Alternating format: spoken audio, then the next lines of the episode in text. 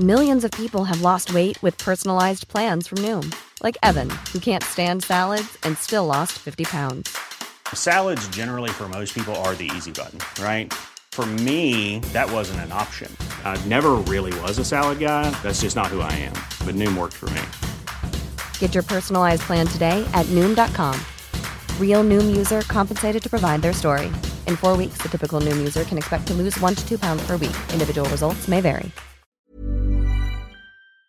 Hello and welcome to episode number 46 of the Scottish History Podcast. My name is Owen Innes, and this week we had a little poll on the Facebook page about what this week's subject was going to be. It was either going to be Stirling Castle, Caerlaverock Castle, or Eilean Donan Castle.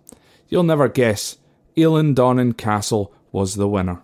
So this week, join me for episode number 46 as we learn a little bit about Eilean Donan Castle.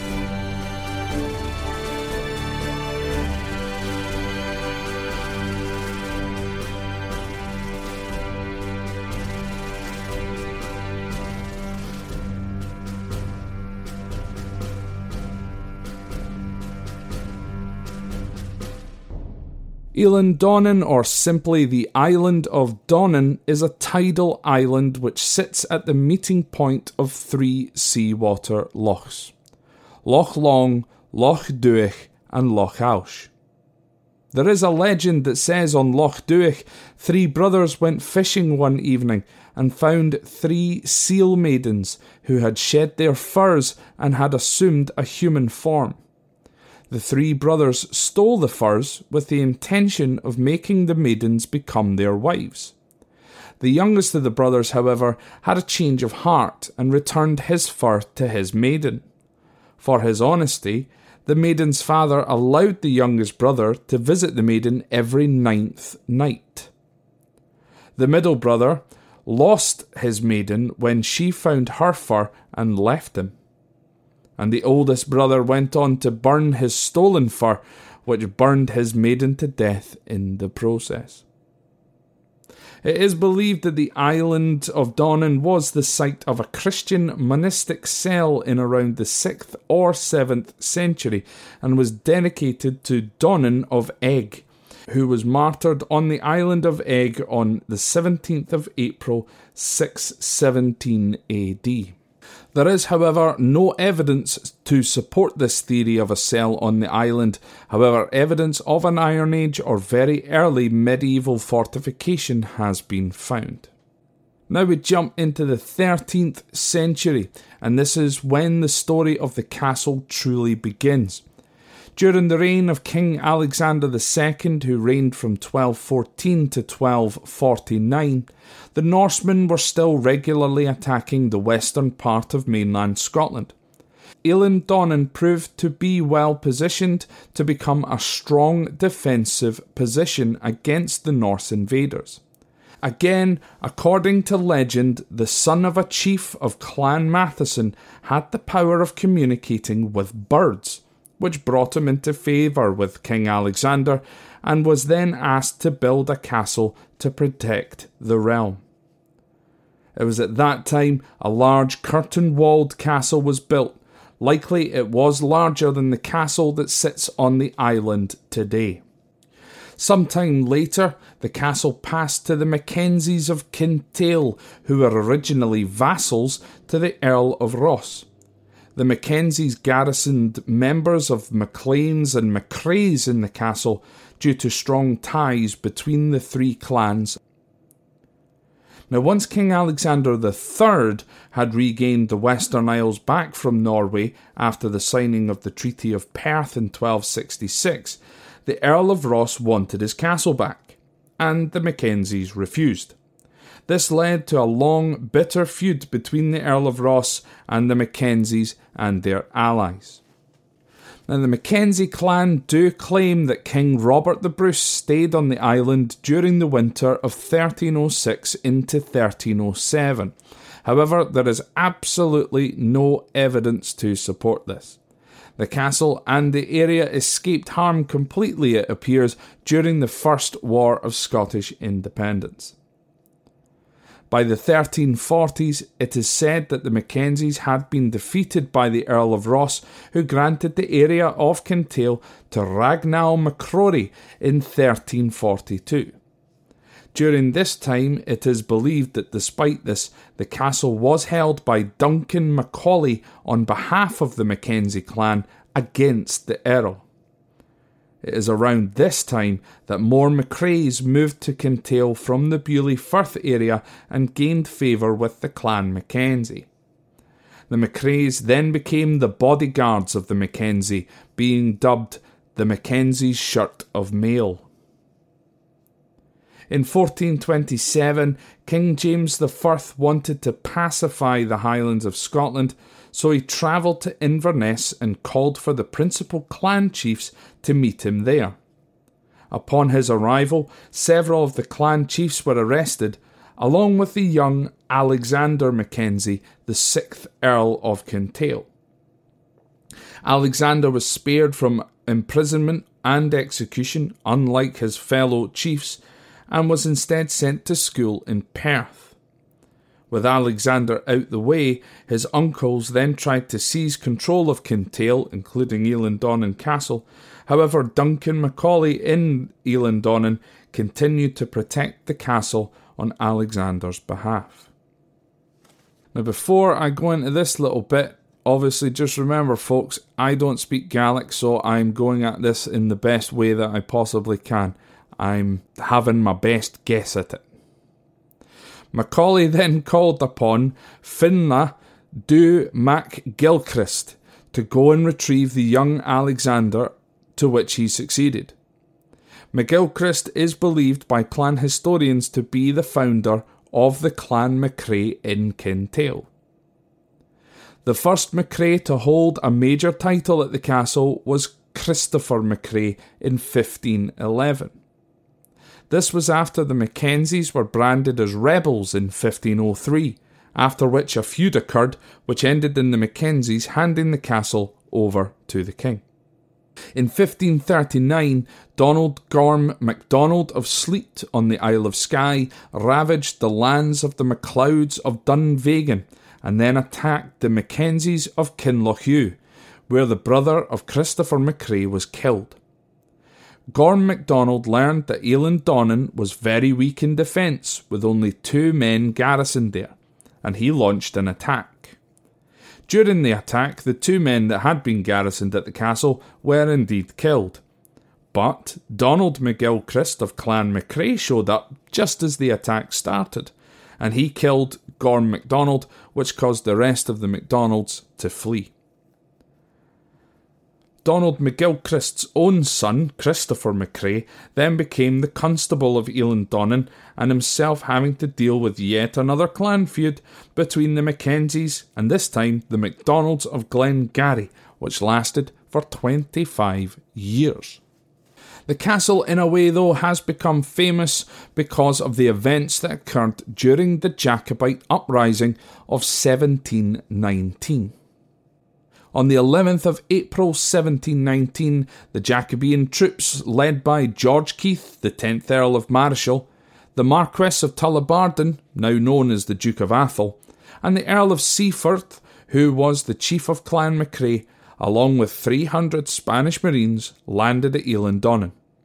This was due to it being Mackenzie territory, and the chief felt it would be good for recruitment, which it was, with over 500 men joining up.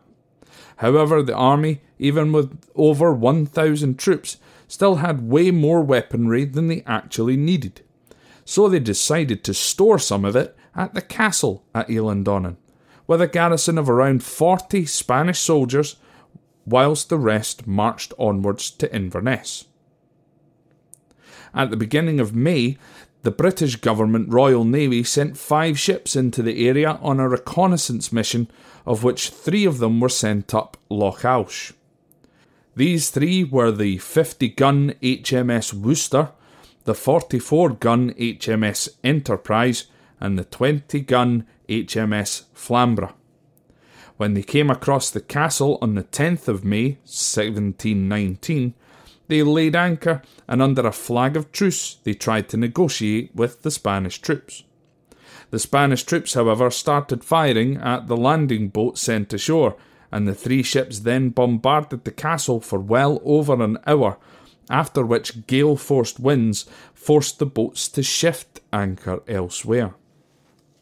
The following morning, on the 11th of May 1719, a Spanish deserter of the castle revealed the location of a nearby house being used to store gunpowder. As the navy approached, however, the Spanish soldiers burned down the house.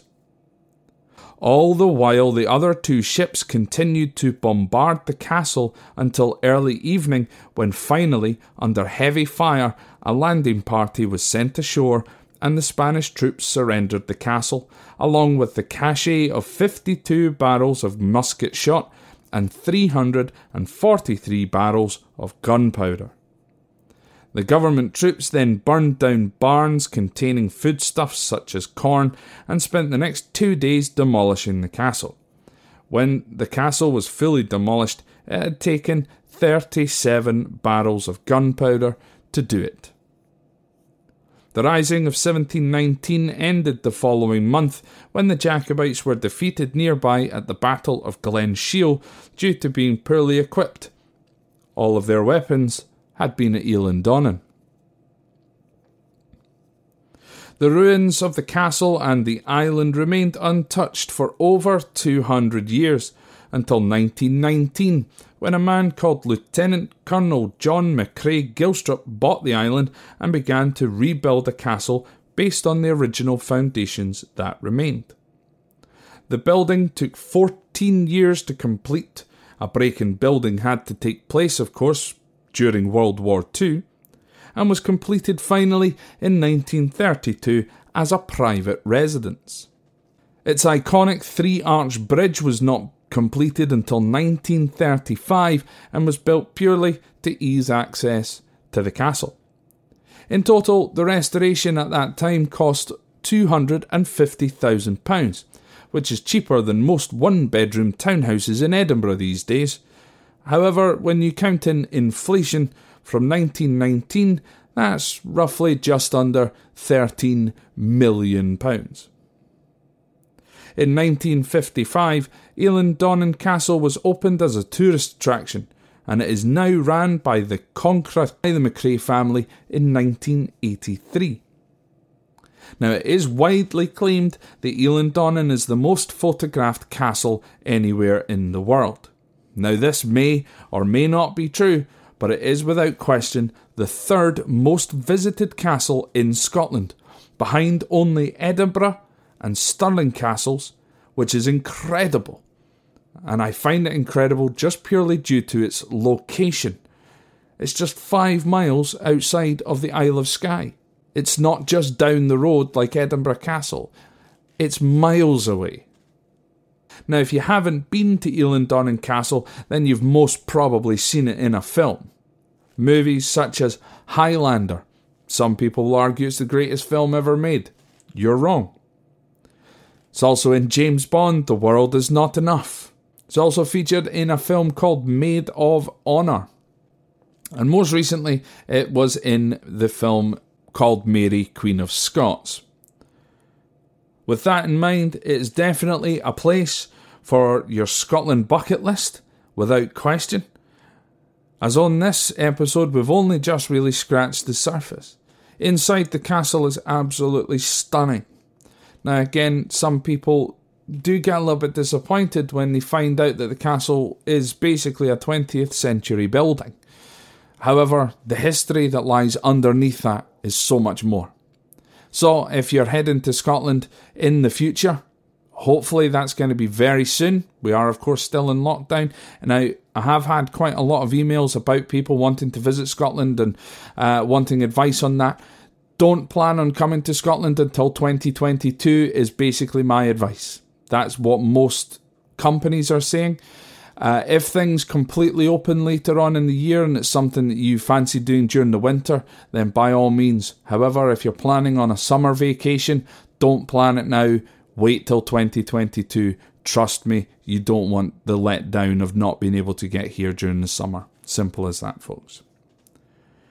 So, with that in mind, again, you know, we've only scratched the surface on Eilean Donan Castle. I haven't given away too much, um, but just a little bit on the history of it. So, I hope that you've enjoyed that there. Um, so that's it for this week. Next week, I'm going to come back at you with either Stirling Castle or Caerlaverock Castle, one of those two, because uh, I've been meaning to do an episode on either one of those for quite a long time. Um, a lot of you probably didn't vote for Caerlaverock Castle because you don't even know what it is, but trust me, it's a fantastic castle there. So, anyway, if you want to get in touch with me in any way, you certainly can. You can do that via the website. Uh, that's www.scothistorypod.com. There's a wee email link on that that you can send me an email. You can email me directly instead if you prefer. That's scothistorypod at gmail.com. Hit us up on Facebook, Twitter, and Instagram. Just search on the social medias for the Scottish History Podcast. We're, of course, on YouTube, and we have three episodes of Whiskey Wednesday up on there just now. YouTube.com forward slash The Scottish History Podcast, all one word. Alternatively, you can get straight there from the website. That's the ScotHistoryPod.com. Now, for any uh, reason you want to support the podcast, which of course is always grateful, but it's not necessary, you can do so via either buymeacoffee.com forward slash Scot History Pod. That's for a one off donation or you can choose to become a patron of the podcast through Patreon. That's P A T R E O N dot com forward slash Scot History Pod. And for either £1 or £3 per month, or the equivalent in your own currency, uh, you can support the podcast that way. And you can cancel that at any time. So, once again, folks, thank you so very much for listening, and I will speak to you again next week.